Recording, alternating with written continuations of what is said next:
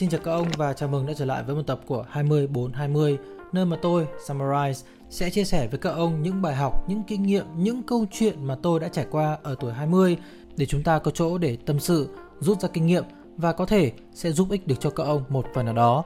Podcast này được đăng hàng tuần, vậy nên nếu như các ông thích nội dung này thì đừng quên bấm nút like, nút subscribe trên kênh YouTube hoặc bấm nút follow trên Spotify. Còn bây giờ hãy cùng đến với nội dung nha. Chào mừng các ông đã trở lại với một tập của 2420 Và tập hôm nay chúng ta sẽ cùng nói đến một cái câu chuyện mà tôi nghĩ là có thể các ông chưa nhận ra, nhưng mà cá nhân tôi đã trải qua nó đủ lâu để thấy được cái sự khác biệt giữa biết và không biết. Cái này nó là một câu chuyện từ thuở nó là 2015 cho đến tận bây giờ. Tôi sẽ kể câu chuyện này ra cho các ông nghe rồi sau đó các ông sẽ tự hiểu ra vấn đề nó ở đâu và bài học là như thế nào. Tôi hy vọng là như vậy. Tôi nghĩ là như vậy. Thế câu chuyện là gì? Ờ, trước 2015 thì tôi còn đang học đại học năm nhất năm 2 tôi vào đại học năm 2012 và trước đó tôi chỉ có đi làm một số công việc khá là vặt. Chạy bàn dắt xe và um, viết hộ cho mấy cái fanpage. Nhưng mà nhờ cái việc viết hộ đó mà đến năm 2015 tôi mới được được gọi là thằng anh họ của tôi, nó rủ làm chung một cái dự án. Đó là viết cho fanpage của một website. Website đấy có tên là Spider Room. Ok chưa? Nhờ cái lời mời đó mà tôi đã bắt đầu làm việc ở Spider Room cho đến tận bây giờ. Đến bây giờ tôi vẫn đang làm việc cho Spider Room. Nếu như cậu không biết thì cậu có thể ghé qua kênh youtube Spider Room Và vẫn thấy giọng tôi ở đó. Được chưa nào? Thế nên Cái việc từ 2015 cho đến tận bây giờ, Nó vẫn có giá trị khá là lớn đối với tôi. Nhưng mà cái giá trị lớn nhất của năm 2015 ấy, Đó là các cái mối quan hệ. Năm 2015 tôi được gặp một vài người. Đó là anh Việt Anh của Spider Room, Chị Nga Levy của Spider Room đến đầu năm 2016 cuối 2015 thì phải. Của 2015 thì tôi gặp anh Trường Merc Trans. Anh Trường Merc Trans là một tay viết trên Spider Room, mọi người có thể search cái tên là The Merc The M E R C. M E R C, yeah, The Merc trên Spider Room là ra anh ấy. Anh ấy cũng là tác giả sách, viết một vài cuốn mọi người có thể search tên anh ấy là cái cuốn uh, câu chuyện bên nồi lẩu. Cuốn này tôi cũng có. Và có một số cuốn anh ấy đã localize cho tiếng Việt. Đó là cuốn nếu tôi nhớ không nhầm cái tên của nó Doing Good Better. Rồi tại sao tôi lại nói đến những cái người này? Bởi vì thứ nhất các mối quan hệ từ thời điểm đó đã khiến tôi thay đổi thế giới quan nhanh hơn, mạnh hơn qua thời gian.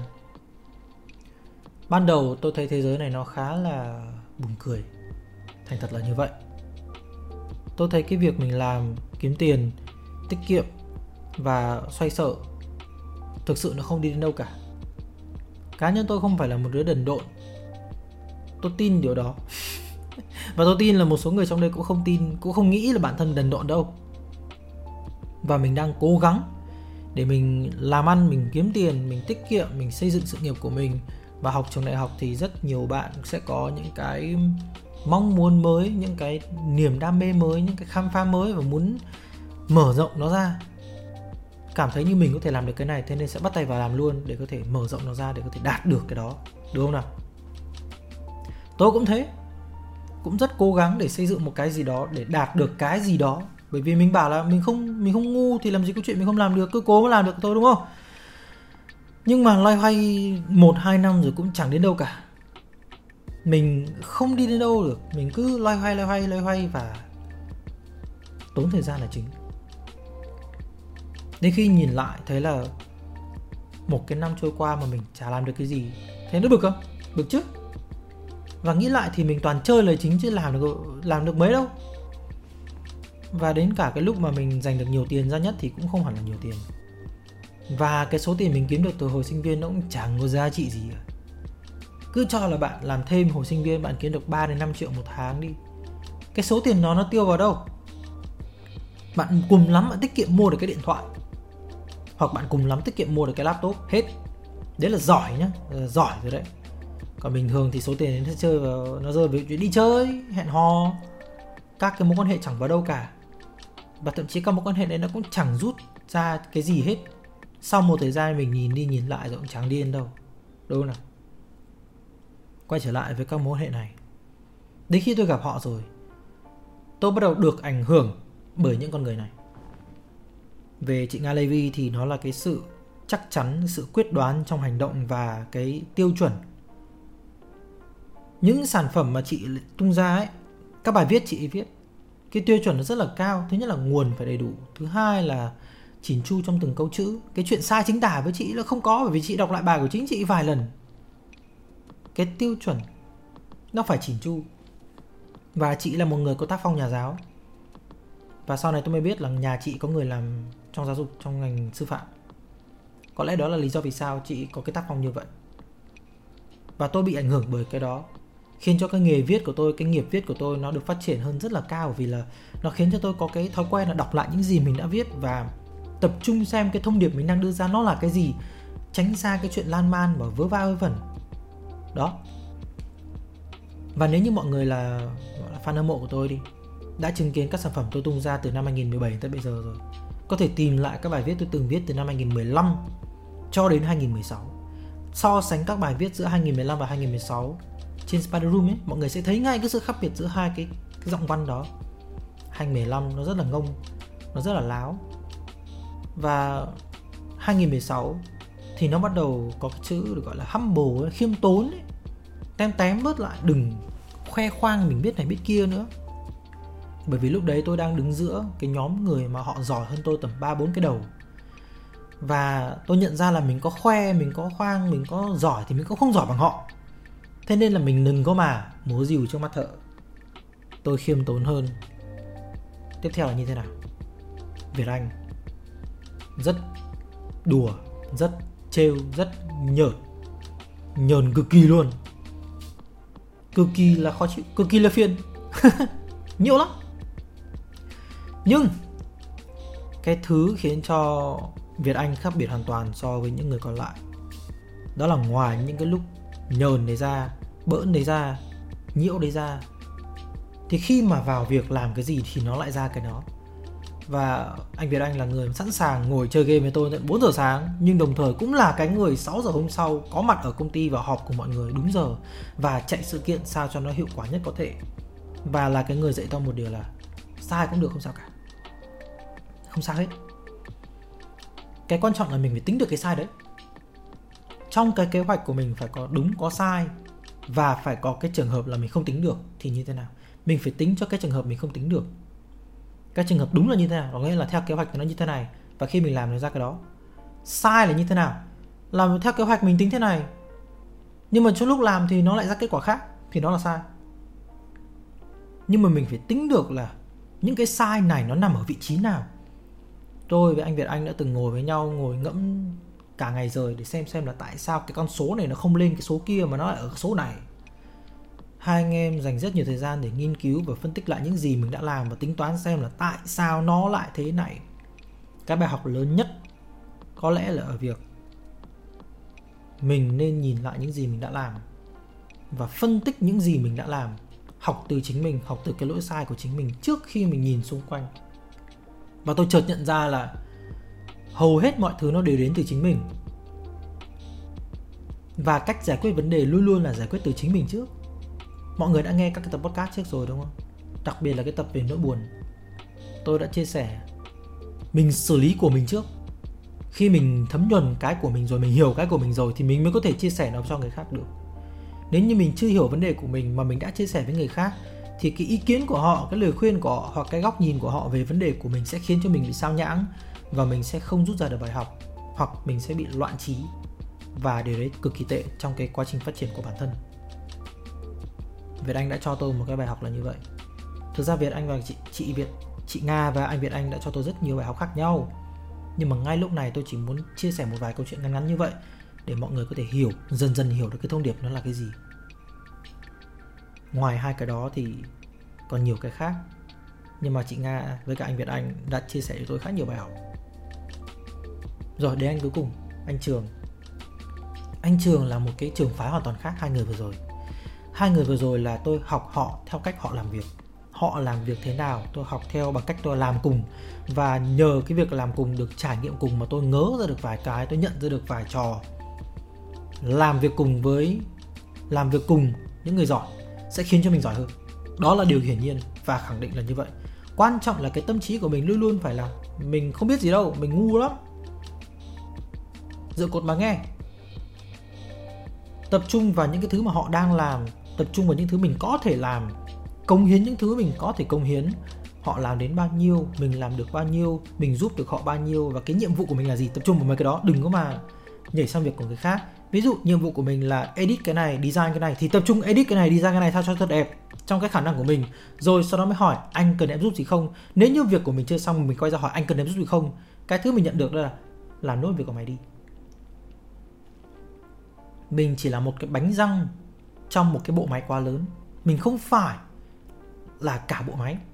Và cái sự ảnh hưởng của mình đến cả bộ máy nó không thể nào lớn được. Mình không thể nào đòi hỏi cái công ty này phát triển lên chỉ bởi vì mình nhảy vào nó trong năm nay.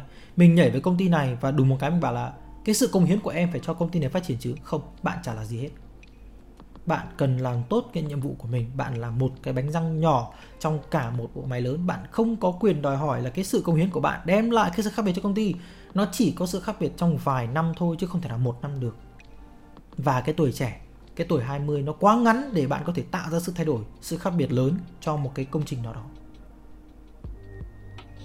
Rồi, đó là nga và việt anh. Trường. Như tôi vừa nói anh ấy là một trường phái hoàn toàn khác. Tại sao lại như vậy? Với nga việt anh thì tôi làm việc cùng và tôi học được nhiều cái. Nhưng với trường thì anh ấy không cho tôi làm việc cùng. Nói thẳng thế anh ấy không cho tôi làm việc cùng.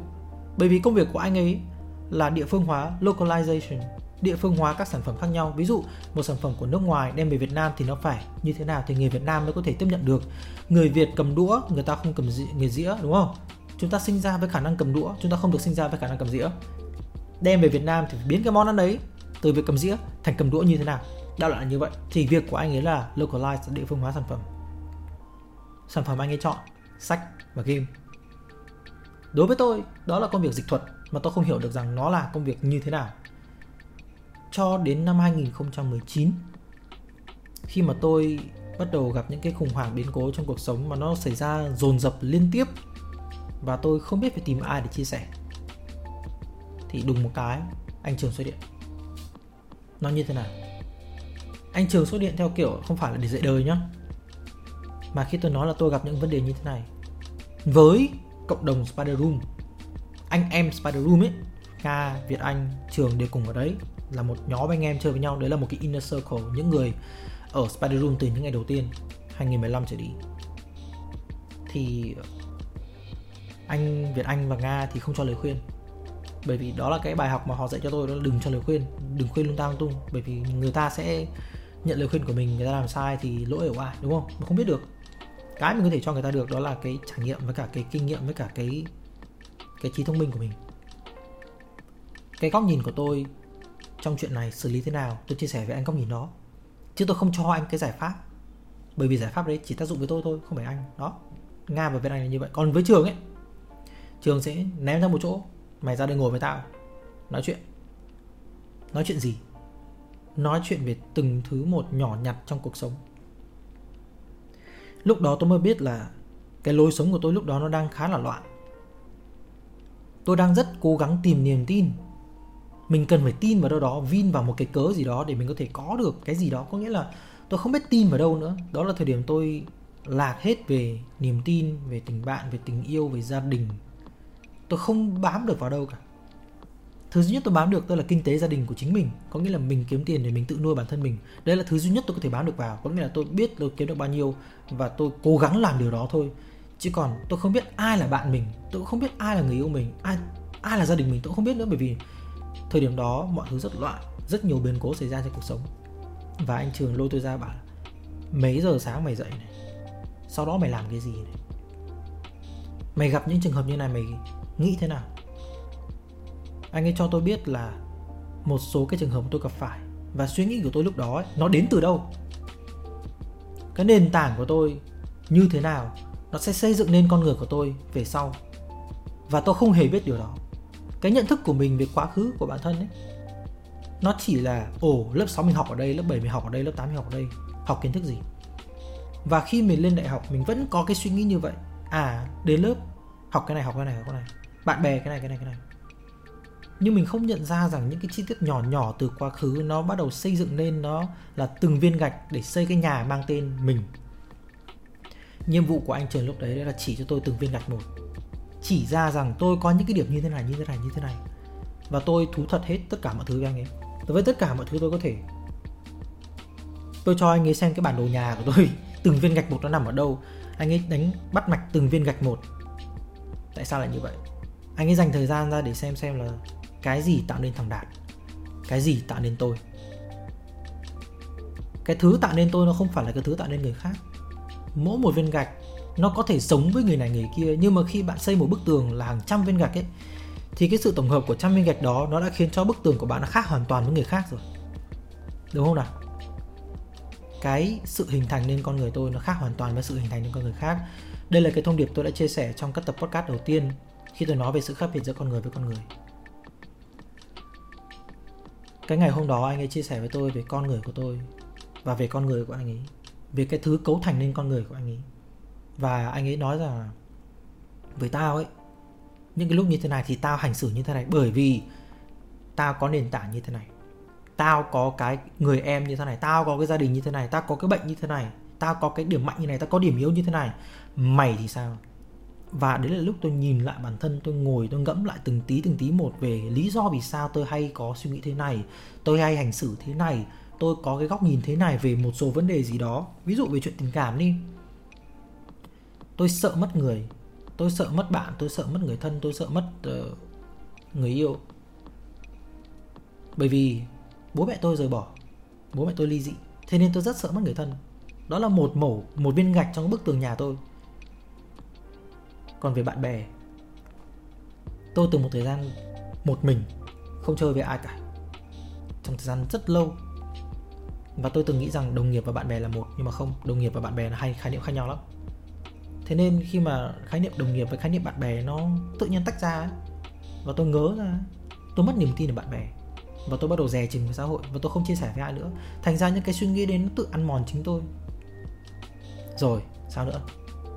Về chuyện người yêu đó là thời điểm mà người yêu tôi vào Sài Gòn trước, tôi vào Sài Gòn sau. Và trong nửa năm hai bọn tôi tách nhau ra ấy, là cái thời gian để tôi nghĩ rất là nhiều về việc có nên vào Sài Gòn hay không hay là ở lại Hà Nội cho người ta đi lối đi mới. Chấp nhận sự mất mát luôn, có nghĩa là nếu em tìm được một ai tốt hơn anh thì em có thể đi với người ta.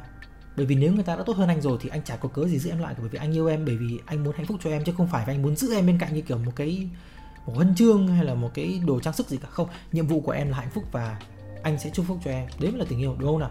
Cống hiến vô điều kiện cơ mà. Tập trước tôi vừa nói rồi đấy nhưng mà cái điều đó nó có nghĩa là thế nào? Tất nhiên, sự cao cả như vậy là ok. Nhưng mà cá nhân tôi vẫn có những cái sự, những cái sự thực sự ích kỷ. Trong tình yêu ai chả ích kỷ. Mình muốn người ta thuộc về mình chứ đâu muốn thuộc về người khác, đúng không nào? Tôi vẫn muốn người con gái này thuộc về tôi và tôi rằng xé với cái chuyện đó về việc con người mình muốn cái gì và cái lẽ phải là như thế nào. Và câu trả lời như thế nào? Câu trả lời là, tôi nhận ra rằng người ta cũng muốn tôi ở đó.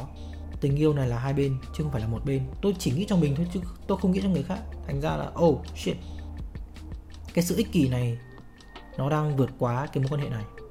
Và tôi cần phải chấn chỉnh lại nó. Cái kế hoạch vào Sài Gòn nó không phải là một mình tôi làm ra mà là cả hai cùng xây dựng để hai đứa cùng vào Sài Gòn, chứ không phải một mình tôi. Thế nên cái việc tôi đang nghĩ thế này là tôi đang ích kỷ, chứ không phải là dành cho người ta.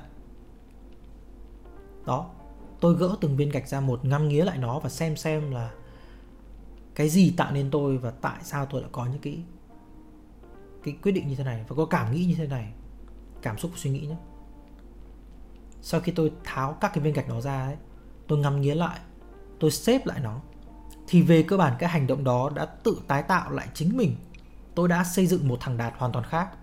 Chỉ bởi vì tôi rút các viên gạch đó ra, ngẫm lại nó và xem xem là cái điều gì tạo nên tôi. Đó là lúc tôi hiểu chính mình hơn. Tôi hiểu rằng bản thân mình là một thằng vị kỷ. Bản thân mình là một thằng ích kỷ. Bản thân mình là một thằng thực sự rất là bủn xỉn về chuyện tình cảm. Tôi muốn sở hữu những người xung quanh. Tôi thực sự rất xấu tính vì việc tôi muốn sở hữu những người xung quanh tôi muốn. Đừng đi, ở lại đây, đừng đi và tôi giữ họ bằng mọi giá. Bởi vì tôi mất nhiều quá. Tôi mất nhiều quá, thế nên tôi muốn tôi tôi tôi có sẽ có một cái gọi là cái cơ chế phòng vệ là tôi muốn giữ mọi người bên quanh mình bởi vì tôi không muốn mất ai cả. Điều đó không có gì là xấu. Điều đó không hề xấu. Cái việc muốn giữ mọi người quanh mình không hề xấu bởi vì nó đến từ việc là mình yêu mọi người, mình muốn mọi người ở đây. Và nó đến từ những vết thương mà tôi từng có trong quá khứ, nó mới khiến tôi có những hành xử như vậy. Khi tôi nhận ra điều đó rồi tôi có hai lựa chọn. Một là triệt tiêu cái cảm xúc đó, hai là ôm chọn cảm xúc đó và chấp nhận rằng nó là một phần của mình. Và tất nhiên đến đây mọi người đều hiểu rồi, cái lựa chọn đầu tiên nó rất là tiêu cực, nó rất là cực đoan luôn ấy. Thế nên tôi chọn lựa chọn thứ hai đó là tôi chấp nhận rằng bản thân mình là một người không hoàn hảo và có những cái lúc mà tôi ích kỷ như vậy, tôi muốn như thế này, tôi muốn thế kia. Ok rồi gì nữa? À đến đây tôi lại tiếp tục nhận ra một vài thứ khác ở bản thân. Tôi không muốn bản thân dừng lại ở chỗ này. Cái nhà mà tôi vừa tháo ra, tôi vừa xây lại, nó còn chưa có mái, nó chưa có nóc, nó còn chưa hoàn thiện. Và tôi thực sự cần hoàn thiện nó. Thế thì làm thế nào để hoàn thiện nó? Tiếp tục xây nó lên nhưng mà đến lúc đó tôi nhận ra là trong các viên gạch tôi xếp ở nhà mình ấy có khá nhiều viên gạch tôi lấy từ những người xung quanh.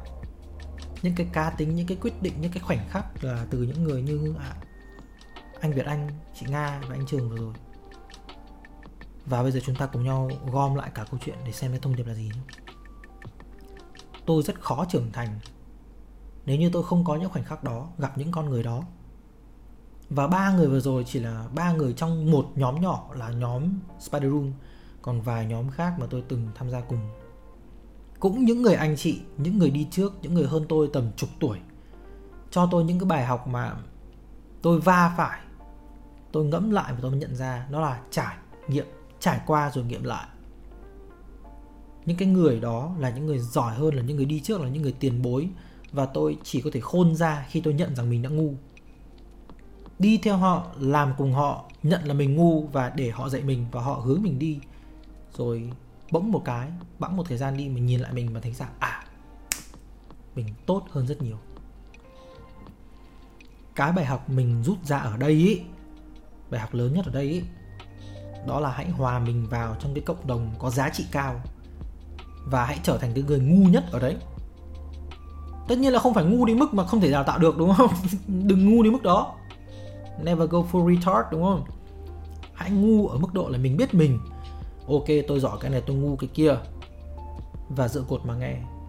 Bởi vì tri thức và trí khôn đến từ những người từng trải. Những cái người ở độ tuổi hơn mình vài tuổi, người ta mới có cái kinh nghiệm đó. Cho dù bạn có khinh người ta đến mức nào, người ta có ngu đến mức nào, thì người ta vẫn hơn tuổi bạn. Có nghĩa là người ta đã có gần đấy năm trải nghiệm mà bạn không có. Bạn 22 tuổi, bạn không đời nào khôn hơn một thằng 32 tuổi được. Không thể nào. 22 tuổi bạn không thể nào khôn hơn thằng 25 tuổi. Đúng không? Bạn cần phải humble, bạn cần phải khiêm tốn, bạn cần phải hạ cái tôi xuống, bạn cần phải hòa mình vào những cái cộng đồng, những cái con người hơn mình mình nhiều mặt khác nhau. Nhưng quan trọng nhất là bạn phải dành thời gian ra để ngấm nó vào người và chọn đúng thầy. Đó mới là cái thông điệp của ngày hôm nay. Chọn đúng thầy. Tôi gặp rất nhiều người rất nhiều người xưng là thầy rất nhiều người không phải thầy nhưng lại trở thành thầy. Anh trường là một trong những người không phải thầy nhưng trở thành thầy. Và bây giờ tôi vẫn chơi với anh ấy với một góc nhìn. Tôi rất hâm mộ những người đó. Ba người tôi vừa kể tên ấy, tôi rất hâm mộ những người đó và tôi luôn luôn cố gắng loanh quanh những người đó vì tôi biết rằng là ở bên họ càng lâu tôi càng giỏi. Và tôi rất cố gắng làm thế nào để mình có giá trị với họ. Tôi muốn công hiến bản thân mình cho họ. Tôi muốn mình tạo ra giá trị gì đó cho họ. Tôi không muốn mình là một đứa vô dụng xung quanh họ. Một phần tôi muốn đáp ơn những cái gì họ đã trao cho tôi, bởi vì họ đã trao cho tôi quá nhiều mà họ không hề nghĩ đến chuyện đó luôn. Đối với họ, đấy là chuyện bình thường đó là mày thằng em tao thì tao cho mày những cái này, đấy chuyện bình thường.